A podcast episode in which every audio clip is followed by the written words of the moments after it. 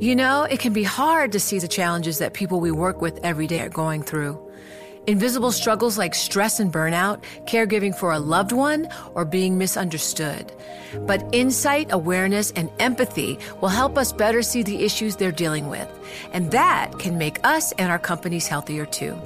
I'm Holly Robinson Peete. Join us on The Visibility Gap, a new podcast presented by Cigna Healthcare. Download it wherever you get your podcasts. You know success when you see it, or you think you do. The people in the spotlight. But what about those small business masterminds who succeed at making their money work harder? They do that by having a business bank account with QuickBooks Money, which now earns five percent annual percentage yield. Making your money work as hard as you do? That's how you business differently. Learn more about QuickBooks Money at quickbooks dot com slash five A P Y. Banking services provided by Green Dot Bank, member F D I C. Only funds and envelopes earn A P Y. A P Y can change at any time. The countdown has begun. From May fourteenth to sixteenth, a thousand global leaders will gather in Doha for the Qatar Economic Forum powered by Bloomberg. Join heads of state, influential ministers, and leading C E Os to make new connections, gain unique insights, and uncover valuable opportunities in one of the world's most rapidly rising regions. Request your invite for this exclusive event at Qatar Economic Forum dot com. Now, from our nation's capital, this is Bloomberg Sound On. nineteen nineties Democrats have lost almost every major battle to Mitch McConnell and Republicans. When he claims credit for getting all the money for the Second Avenue subway, I wonder why didn't he get money for his freight tunnel that was in his district? Bloomberg Sound On. Politics, policy, and perspective from D C's top names. Our country stands at a crossroads with our democracy at stake. We need to make sure that, that Ron DeSantis is a one-term governor. What's wrong with Ron? Uh, everything. Everything. Bloomberg Sound On with Joe Matthews on Bloomberg Radio. President Zelensky vows to take back Crimea as Ukraine prepares to celebrate its independence. Welcome to the fastest hour in politics with fresh warnings of possible Russian attacks on Kyiv as the war now hits the six-month mark. Is this a turning point in the war? We'll discuss it with Melinda Haring of the Atlantic Council's Eurasia Center. Primary day in New York, among other places today. At least one incumbent in New York will lose a seat thanks to redistricting. And we're going to run through some important races in play tonight with former New York Congressman Joe Crowley. Analysis from the panel. Rick and Jeannie are with us. Bloomberg Politics contributors Rick Davis and Jeannie Shanzano here for the hour. An ever more confident posture today from President Volodymyr Zelensky, pledging on the eve of the war's six-month anniversary. Can you imagine? The war that was supposed to be done in three days. And tomorrow as well, Ukrainian Independence Day, vowing to take back Crimea as part of this war with Russia. That's Zelensky in a video address. Of course, the people of Ukraine have grown very used to them, saying there's a feeling literally in Crimea's air that its occupation is temporary and that Ukraine is coming back. He later said to a virtual conference of nations, the Crimea platform, that Ukraine must free Crimea from Russian occupation.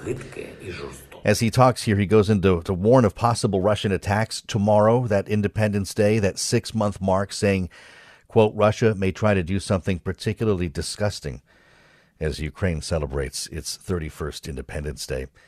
That's where we begin with Melinda Haring, Deputy Director of the Atlantic Council's Eurasia Center, former editor of the Atlantic Council's Ukraine Alert blog, which a lot of people were relying on. Melinda, thank you for being with us. Uh, somehow this war has reached the six-month mark. Russia has been largely incapable of capitalizing on ground that it's taken. So are we at a turning point for Ukraine as you hear President Zelensky speak, or is there another six months of attrition? Hey, hey Joe, no, I have to be uh, I have to be the skunk at the garden party. It's going to be a lot more than six months. Wow. Zelensky wants to wrap everything up by Christmas. Yeah. This is going to drag on for a long, long time, unfortunately. Why does he think that Crimea is in play? Obviously, we saw a, a, a Ukrainian uh, attack against some Russian forces there. We saw some mushroom clouds on the horizon. But why does he think he can retake that land in the middle of defending the rest of the country? So let's back up. There have been three big phases of the war. The first phase of the war was Kyiv. And like you said, the Russians had this crazy idea that they could come in and strike and take the capital and install a pro-Russian leader in three or four days, and they got their butts kicked. Phase two was focused on the Donbass, and the Russians did better, but it wasn't an overwhelming victory. Yeah. Phase three is going to be focused on the south, and we're waiting for this thing, the Kherson counteroffensive, but it hasn't really materialized. And meanwhile, the Ukrainians have taken the initiative by bombing Crimea, and this is the first time it's happened. The Crimean Peninsula was a vacation destination, and it's been peaceful for eight years. So the message is, look, you can take our lands, but they'll never be safe. Even if you take and annex Kherson, even if you take these cities, we will come back and get them. That's the message that Zelensky's sending by these recent bombings in Crimea. The opening months of the war uh, really wrote a story, told a story about Uh, bravery, about loyalty, about, you know, the, the fighting spirit for someone defending their land as opposed to a group of conscripts uh, or poorly trained Russian soldiers who really didn't want to go. How much of that spirit remains uh, the the part of the recipe of success here for Ukraine versus the billions of dollars in weapons that the U S has sent? So I can't really isolate which one is more important. I, I, can I say both, please? So the United States has sent an enormous amount of assistance. They just announced three billion more today.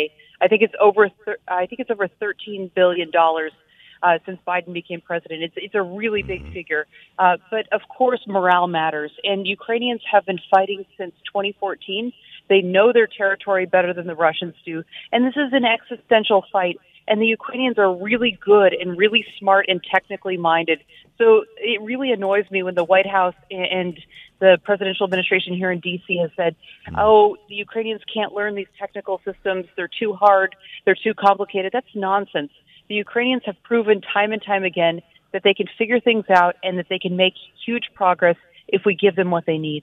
We're joined by Melinda Haring of the Atlantic Council. The message from the U S, at least, you know, here in Washington, Uh, not only the Biden administration, but Senator Mitch McConnell today. We are still with you. Uh, and, and he sounded emboldened by what's happening in Crimea. Listen to the Senator, uh, Senate Minority Leader McConnell.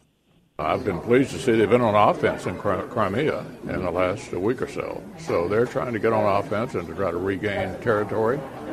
We need to be with them all the way and give them whatever weapons they need. So give them whatever weapons they need is something that has kind of been redefined consistently over the last six months. You can remember, Melinda, the argument about MiGs, and that was never really resolved. But there was concern about any sort of weapon that could be used in an offensive manner. And we seem to have, you know, crossed the line on that, uh, having provided a number of defensive systems as well. So, you know, I keep asking the same question. It keeps resulting in a different answer. What what does Ukraine need now? So President Zelensky said today he needs as many armored vehicles as possible, and he needs one fifty-five millimeter ammunition. So that's the immediate request today. But they really need long-range missiles that they can shoot from these HIMARS systems, and the White House has been reluctant to send it. I love Mitch McConnell's statement that you just played, give them what they need.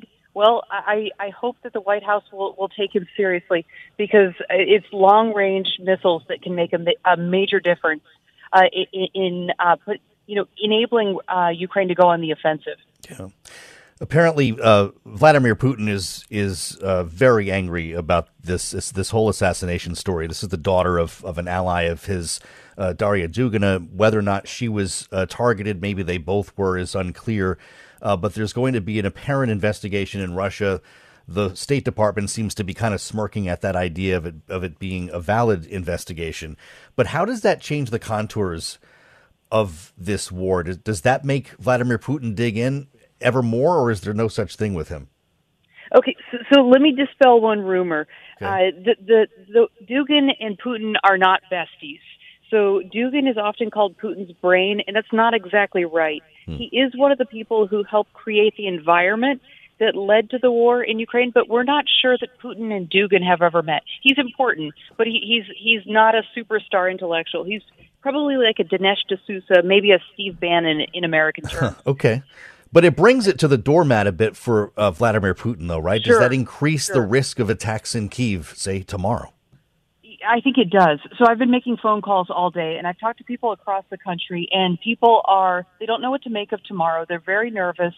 The State Department put out a statement, the the, the embassy in Kyiv did, sorry, and they said, get out of Kyiv yeah. if you can. And right. they're very concerned about it. So yes, the, the murder or the, the death of Dugina, uh, Alexander Dugin's daughter, uh, does raise the stakes.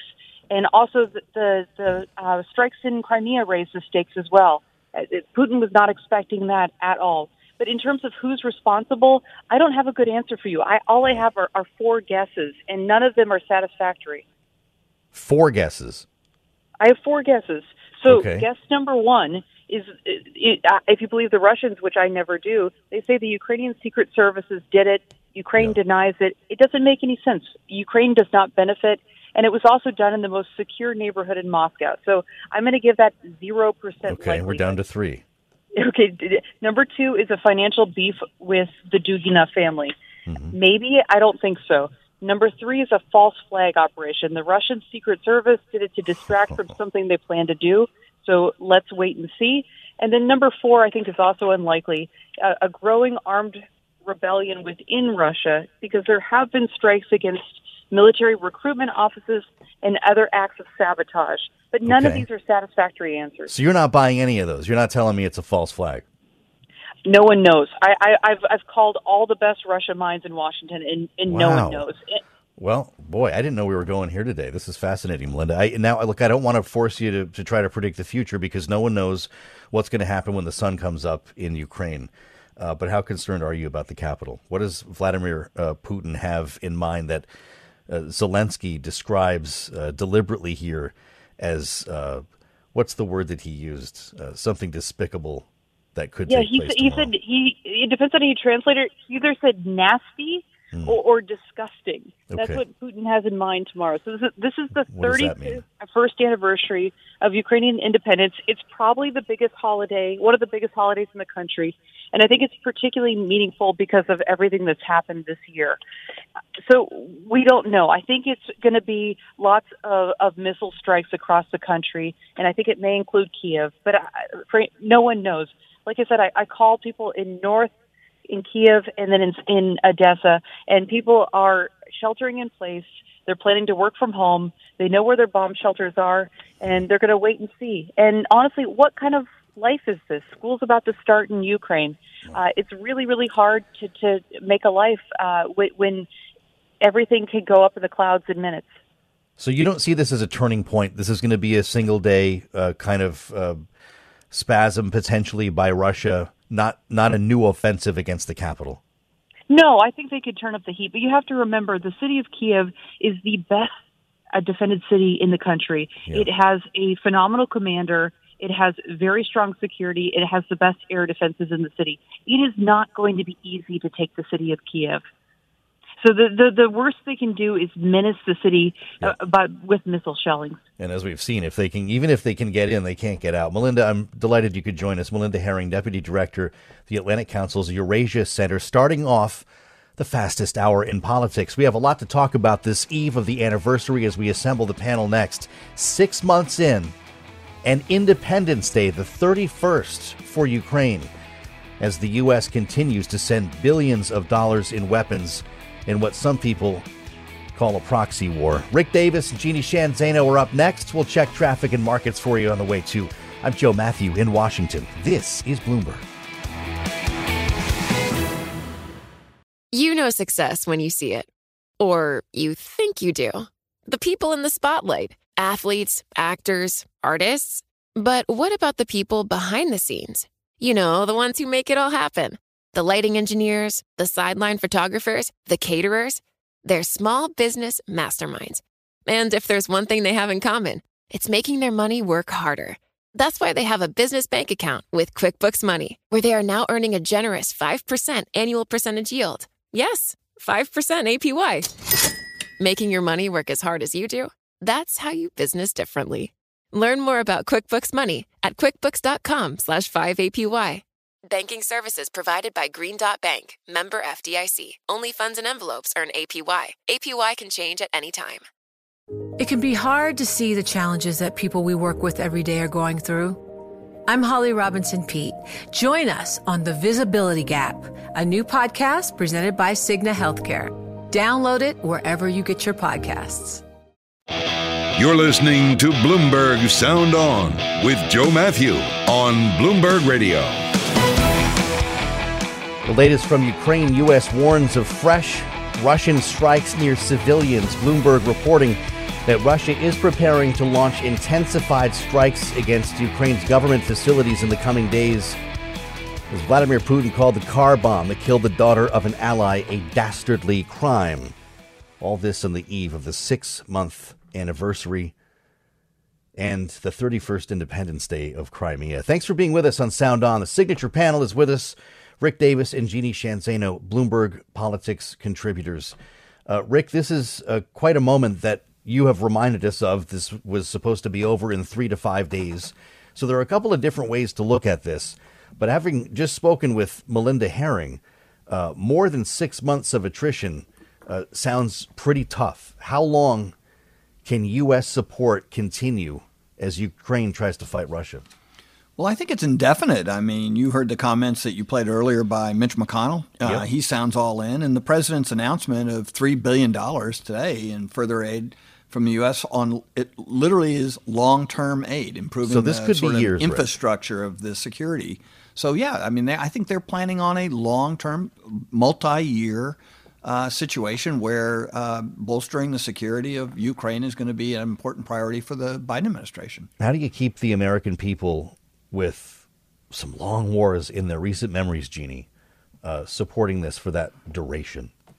That's the challenge, and I think we see a real need for the Ukraine to prove to people in the United States and into the West that this aid is needed, and they have to keep making that case. And that's what Vladimir Zelensky has been so, uh, you know, incredibly good about doing and able to do.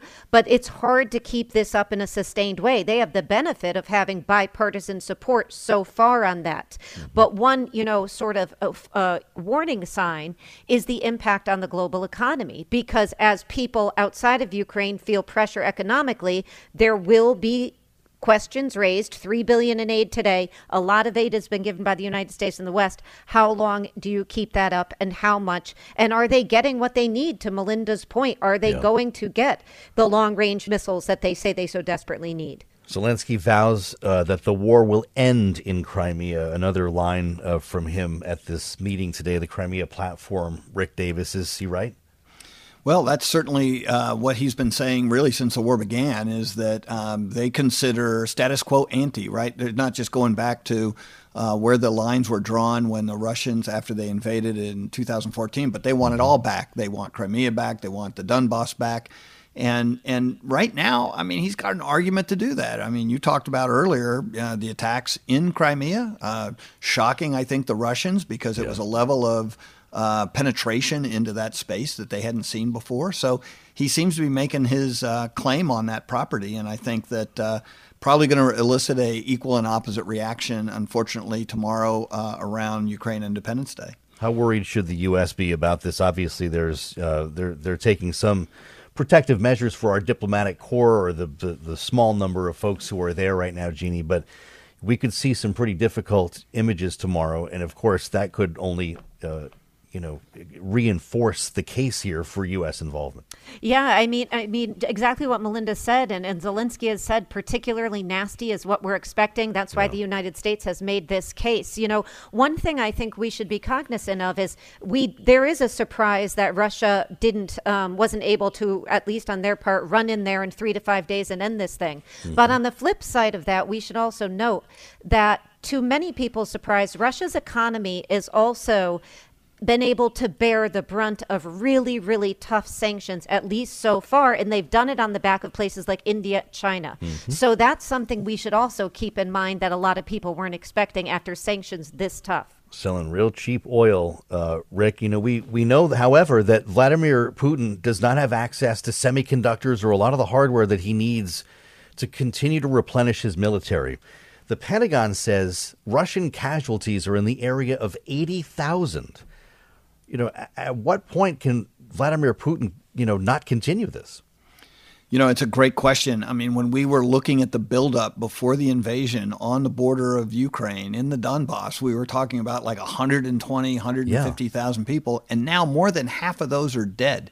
Now, if someone had told Vladimir Putin that it's going to cost him half the army he's got to raid on the border and more than that in equipment and and, and, and ammo, I, I wonder if he'd have really thought it through. Would that have been a deterrent to him? But mm-hmm. this is this is still, I think, early stages in a war that could, we were just talking about it, last a very long time.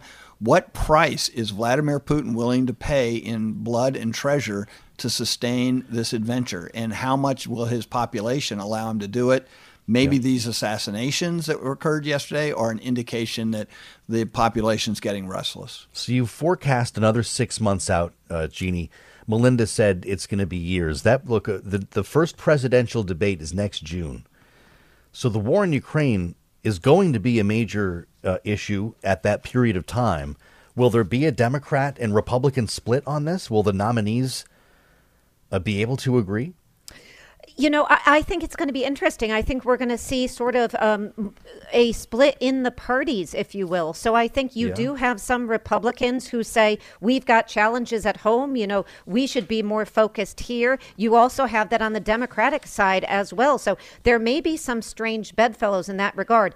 By and large, so far, there has been widespread bipartisan support right. for, for this. But again, that depends on what happens economically. And mm-hmm. it depends on, you know, if, if there is something nuclear, for instance, at this nuclear facility, how long does the United right. States people and the West continue to support this? Could so, a presidential candidate afford to oppose this war, Rick?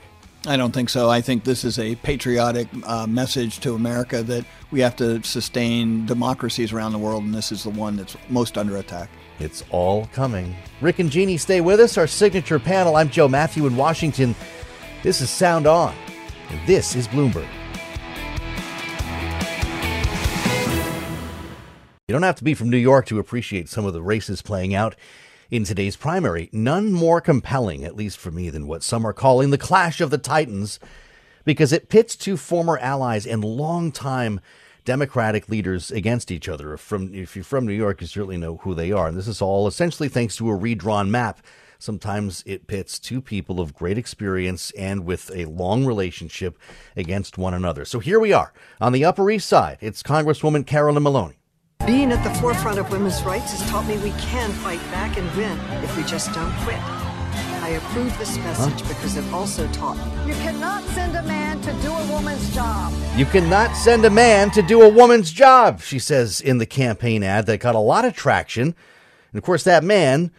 staring from across the park from the Upper West Side is Congressman Jerry Nadler. Our country stands at a crossroads with our democracy at stake, with a runaway Supreme Court uh, upending uh, fifty years of precedent and eliminating women's right to choose, and an insurrectionist Republican Party uh, for the first time in our history trying to stop the peaceful transfer of power. That's Nadler at uh, recent New York One debate. So you can, you know, look, these are both very well-known candidates around here. As I mentioned, I don't know, former allies. Is this kind of blown up in the media? But they, they were elected together. They were freshmen together in nineteen ninety-two. Fresh faces. And both rose to uh, big roles. She was the first woman to chair oversight, is the first woman to chair the Oversight Committee. And Nadler, of course, the Judiciary Committee. sixty years of combined experience. Somebody's not going to make it here. Joe Crowley is probably getting heartburn listening to all of this. The former congressman, Democrat from New York, is with us right now on Bloomberg Radio. It's great to have you back, uh, Congressman. Uh, is is this tough for you to watch? No, not really, not at all. Uh, it's uh, it's interesting. There's no question about it. Um, I've been there. I, I've done that. I know what uh, they're going through to some degree. Um, but your characterization of it, the Clash of the Titans, is pretty accurate. I mean, you have two thirty-year yeah. incumbents going at it. And, you know, they, they, they really have been political allies throughout the years, um, minus the notion or idea that they might possibly be thrown into the same district, because that's always been a possibility. Yes. And so, um, you know, uh, this day may, may have been coming. I think after thirty years of service, you, you thought those days behind you being thrown in with another incumbent. Uh, you know, New York was supposed to be the big blue wall. It was supposed to stop uh-huh. uh, the losses that were going to seal up parts of the country and p- push back on that. But instead, uh, you have just not this happening, but some other interesting races in, in New York as there well. Uh, well, the other so incumbent that I, that yeah. you know, we're watching of all of us here, of course, uh, Sean Patrick Maloney. uh, who's, you know, he's not just any candidate either. He leads the House Democratic Campaign Committee. That's New York seventeen, right? He's backed by uh, Nancy Pelosi, by the establishment. Uh, I you, look, there's, there's very noisy numbers on this one. Does he keep his job? Well, I think he does. Um, you know, uh, Sean is running in the district that his home is in. Hmm. Uh, and so I know there's been a lot of talk about, you know, what was this really his district to run in? You know, yeah, when your right. house is in that district, it makes it, it makes it makes it kind of obvious where you're going to run.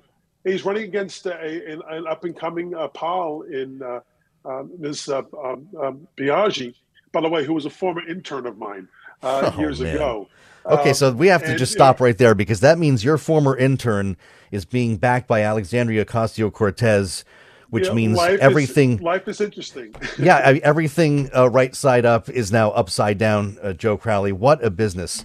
Uh, well, what, I mean, what, is, what does that mean to you when you see when you see that attack? Oh God, I can't. I want to hear what you just said. When you see an attack like that from the the progressive left, if I don't even know if I'm supposed to call it that, the A O C versus Pelosi. Uh, what does that tell you about the district? Well, I, I think it, you know it, it says more about this notion or idea that Democrats aren't progressive enough, which is, hmm. I think, especially especially being in New York, is pretty uh, absurd. But um, uh, I think you know this district itself is not an inner city district by right. any stretch yeah. of the imagination. The notion of defund the police mm-hmm. um, is not uh, something that's welcomed Uh, in in this district at all. So I do think that there are advantages here. That, that this is not my old district. There, there are advantages here that I think that Sean Patrick Maloney is going to take advantage of. Are you supporting him, or have you been to win. publicly? No, Sean's a, Sean's an old friend. I understand, um, and uh, I, I I think he's going to win this election. I have not. No one has asked me for an endorsement. Uh, so in any of these races, quite frankly, okay. so yeah. uh, that's okay. Well, there, look, there have been uh, quite a number of interesting races, and, and one that is being looked at as a bit of a proxy for the general, as uh, as you well know, is is New York nineteen here. And it, what a what a bizarre mm-hmm. situation to think that you're electing somebody to have the job for, what, three months, and then it, the, the district moves again. Uh, but Pat Ryan, the Democrat, a county exec, he's got a you know good resume, West Point grad, uh, has right. gotten into a real uh, uh, argument over issues with Mark Molinaro, the Republican. This mm-hmm. is being framed as an actual above board argument over political issues that could give us a glimpse. I don't want to overplay it into what we might see in November. Do you think so? Well, I think in terms of the power of the decision by the Supreme Court to overturn Roe, that many eyeballs are watching this particular race, because it's the first opportunity to have yeah. a real head-to-head Democrat-Republican right. in a district, as you say, that won't really exist in the same format uh, in a couple of months. In fact, uh, Molinaro Uh, will be running in a different district in November, as will Pat Ryan, for two different seats. It's amazing. Um, but I think because this was a district where both Biden won the last election narrowly and Trump won narrowly in the election before that in twenty sixteen, yeah. Yeah, yeah. people are looking at this as a really um, fifty-fifty swing district. And so uh, in, in this off-year election for president, Democrats sh- should struggle more in a district like this. And so that's why people are looking at this. If if if Ryan is to win, it, it may say it may say, say something very powerfully yeah. about that Supreme Court decision. It's the definition of a toss-up here, uh, Congressman. Mm-hmm. I have less than a minute here, but when, when you're running, when you're in this business, when you're watching your districts move around you, are you just out on a regular basis walking the outer reaches of the district to know where the heck the lines start and stop? I'm well, not you kidding. know, it's almost impossible to do that. But uh, I think, you know, you got to be careful not to disparage other parts of the great city of New York where you might huh. one day represent them, possibly. Wow. So that's, that's, that's one thing you should do. Little advice from former Congressman Joe Crowley. Great to have you back with us, sir. And uh, happy primary day in New York. As I mentioned, some folks will be hitting the polls on their way to work, and because it's New York, you know, on their way home from work, and all things in between. We'll reassemble the panel next and hear from Rick Davis and Jeannie Shanzano. I'm Joe Matthew. This is Bloomberg. You know success when you see it. Or you think you do. The people in the spotlight. Athletes, actors, artists. But what about the people behind the scenes? You know, the ones who make it all happen. The lighting engineers, the sideline photographers, the caterers. They're small business masterminds. And if there's one thing they have in common, it's making their money work harder. That's why they have a business bank account with QuickBooks Money, where they are now earning a generous five percent annual percentage yield. Yes, five percent A P Y. Making your money work as hard as you do. That's how you business differently. Learn more about QuickBooks Money at quickbooks dot com slash five A P Y. Banking services provided by Green Dot Bank, member F D I C. Only funds and envelopes earn A P Y. A P Y can change at any time. It can be hard to see the challenges that people we work with every day are going through. I'm Holly Robinson Peete. Join us on The Visibility Gap, a new podcast presented by Cigna Healthcare. Download it wherever you get your podcasts. This is Bloomberg Sound On on Bloomberg Radio. The fastest hour in politics on a primary day. What else could you ask for? You know what voice we did not hear in that great conversation with Joe Crowley was one of the other candidates in this race that's pit the two titans against one another, right? This is the Carolyn Maloney, Jerry Nadler race. Well, there's another candidate in this race that's actually made it to the debate stage and uh, an up-and-comer, almost beat Carolyn Maloney, as a matter of fact, in twenty twenty.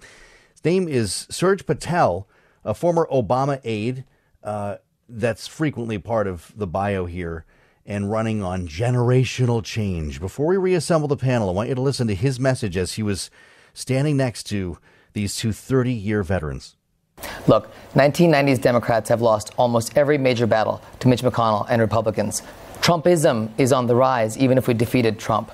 To defeat it, we need people with new ideas and energy. Now, tonight you're going to hear two distinct arguments from three candidates. Two of them are going to be talking about the past, and I'm going to be talking about the future. Interesting. Speaking of the past, uh, that at that same New York one debate, uh, Congressman Nadler starts rattling off his bona fides, uh, including, you know, a lot of people say, well, gosh, he's so well-known and name recognition because of, well, the Trump impeachments, the impeachment trials. Uh, but here, listen to how he put it. And I have passed the... Um Uh, two impeachments. In my in leading this, I've impeached uh, Bush twice.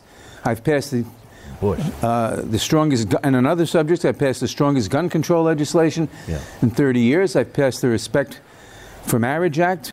It's just interesting to me how these things can work out as we reassemble the panel here, noting the New York Times endorsement, the Chuck Schumer endorsement, the Elizabeth Warren endorsements of Jerry Nadler. Is he the best candidate for New York? Rick Davis is with us. Jeannie Shanzano, Bloomberg Politics contributors, as the Democrat in this uh, in this panel here. Jeannie, your thought on that? You know New York well. Is the seniority the important part, or does Mister Patel have a point? nineteen nineties Democrats need to at some point get out of the way. Yeah, I mean, Suraj Patel, you know, he is thirty-eight years old, and he certainly does make a case. And we know this looking at the age, quite frankly, of Democratic leadership in the House in particular, that we do need to think about generational change as Democrats. But, you know, this issue of Nadler's health is something that Maloney has brought up a lot. She described him as half dead at one point. Said For the, she making the Bush remark, right? He didn't. Yeah. He forgot which president he, he yeah, said. He won't be, she suggests he won't be healthy enough to finish the term. They said he lost consciousness at one point. It's getting very, very ugly out there for two people who have been, you know, friends at least for thirty years. Um, right. But, but, you know, in Nadler's defense, he came back when Patel made this case and said, that's not how Washington works. You need seniority in Congress to get things yes, done. Right. I can pick up the phone and call the president. And that is a, you know, an important point to be had. Is that an argument for voters when it comes down to it, Rick, or, uh, or or for a different audience when you start talking about uh, seniority? Do, do voters actually care about the fact that, you know, somebody's a chair on a committee, or does that just mean bigger endorsements and more money? Well, it, for sure, uh, voters care about bringing home the bacon. Uh, and uh, and so if you're in a position where you can help uh, the district by being in a seniority position, Uh, Alphonse D'Amato was probably one of the best at that, huh. a New Yorker, a vintage uh, candidate and, yeah. and elected official senator. And, and, and that was the standard, and, th- and it still is. If you are in a powerful position, as long as you don't forget what district you're from or what state you're from, then you can use that power to featherbed your district and ensure that people will want to return you.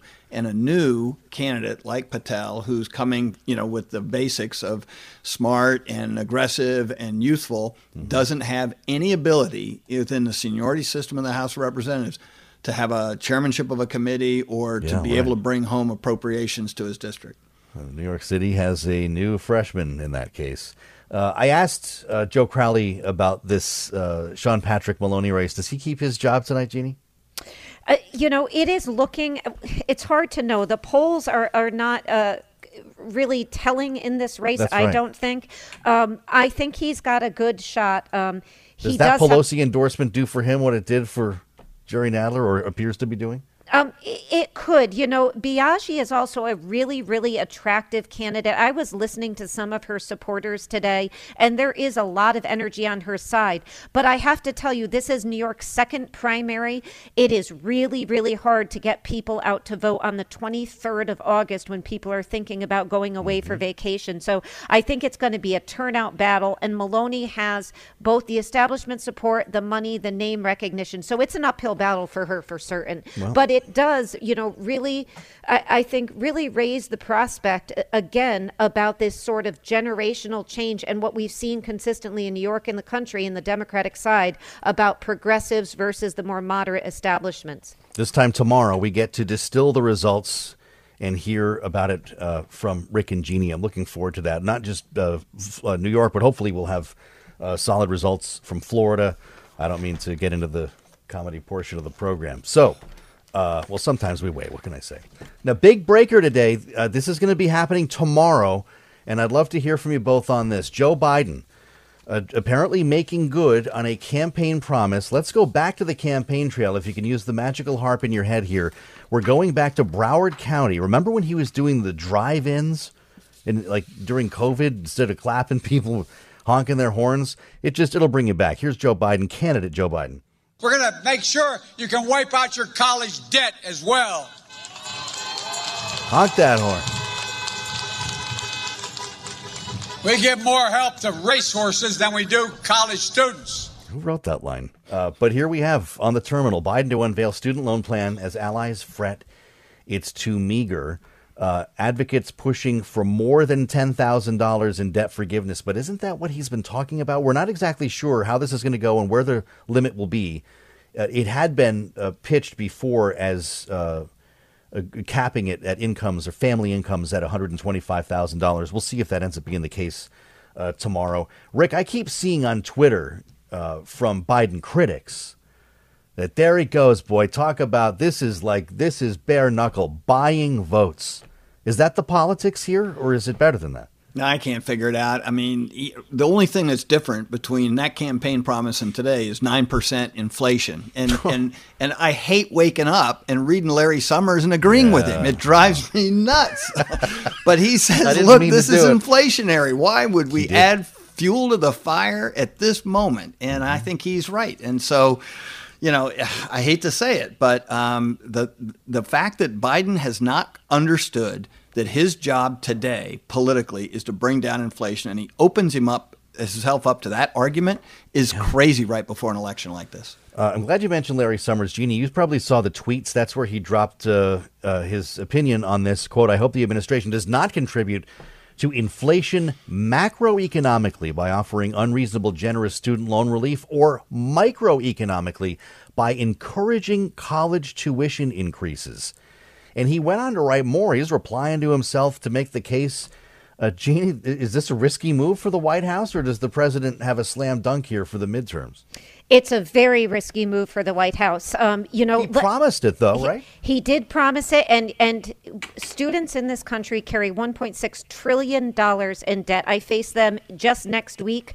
It is an astronomical amount. And what frustrates me about this issue is there's very little discussion about why our college and universities cost so much money. Huh. And that's something that has to be tackled. Larry is right. There is a real risk of exacerbating inflation. Biden administration already canceled more student loan debt than any other administration in history, thirty-two point three two billion dollars. And so I think he does take a step. I think he'll try to moderate it. But I do think a real discussion needs to be had about why we have so much debt towards students in this country. It, as you know, having having children, it is a real, real problem in our yeah. system. Well, the N double A C P uh, is concerned about what at least these are just reports. We don't know where the numbers are going to be. But if the ten thousand dollars uh, number is on there, uh, you can count the N double A C P a critic. Uh, if the rumors are true, this is from President Derek Johnson, we've got a problem, he says, and tragically we've experienced this so many times before. This is not how you treat black voters who turned out in record numbers and provided ninety percent of their vote to again save democracy in twenty twenty. That's pretty heavy stuff, Rick. Yeah, it's uh, it's it's full of criticism, this policy. Uh, I'm uh, actually uh, assuming that they've got polling that shows them somehow benefiting from this, because mm-hmm. from a public policy point of view, how about all the people who weren't able to go to college, who, you know, as described in this last segment, uh, who who also have been slaving away to try and make a living and yep. and advance themselves, and and and so. You know, it's just it's it, it creates a division within uh, his own caucus, but also in the country. And I just I, I I think it's too easy a political ploy, right? I mean, it's just naked politics. Uh, the chief executive of the country writing a check mm. to people who went to college. I mean, so I you just, think it's buying votes? I think it's buying votes. Every dollar spent, Larry Summers writes, uh, Jeannie, and you work in academia. Every dollar spent on student loan relief is a dollar that could have gone to support those without the opportunity to go to college. Is he right? He's absolutely right. And this has been the challenge. And this is going to be the criticism that the administration's going to have to face up. And it's an old story. You make promises on the campaign trail, yeah. and then you're held to them. And they've been pushing this can down the road. Now that's come time tomorrow that we're going to hear what he has to say about it. But it's a real challenge. You said it. We set up tomorrow perfectly. We will have more on this. The president will have spoken. We'll have results from New York and Florida with the best panel in the business, Rick Davis and Jeannie Shanzano, here on the fastest hour in politics. If you showed up late, subscribe to the podcast. It's called Sound On. And I'll see you back here tomorrow. I'm Joe Matt in Washington. This is Bloomberg. You know, it can be hard to see the challenges that people we work with every day are going through. Invisible struggles like stress and burnout, caregiving for a loved one, or being misunderstood. But insight, awareness, and empathy will help us better see the issues they're dealing with. And that can make us and our companies healthier too. I'm Holly Robinson Peete. Join us on The Visibility Gap, a new podcast presented by Cigna Healthcare. Download it wherever you get your podcasts. The countdown has begun. From May fourteenth to sixteenth, a thousand global leaders will gather in Doha for the Qatar Economic Forum, powered by Bloomberg. Join heads of state, influential ministers, and leading C E Os to make new connections, gain unique insights, and uncover valuable opportunities in one of the world's most rapidly rising regions. Request your invite for this exclusive event at Qatar Economic Forum dot com.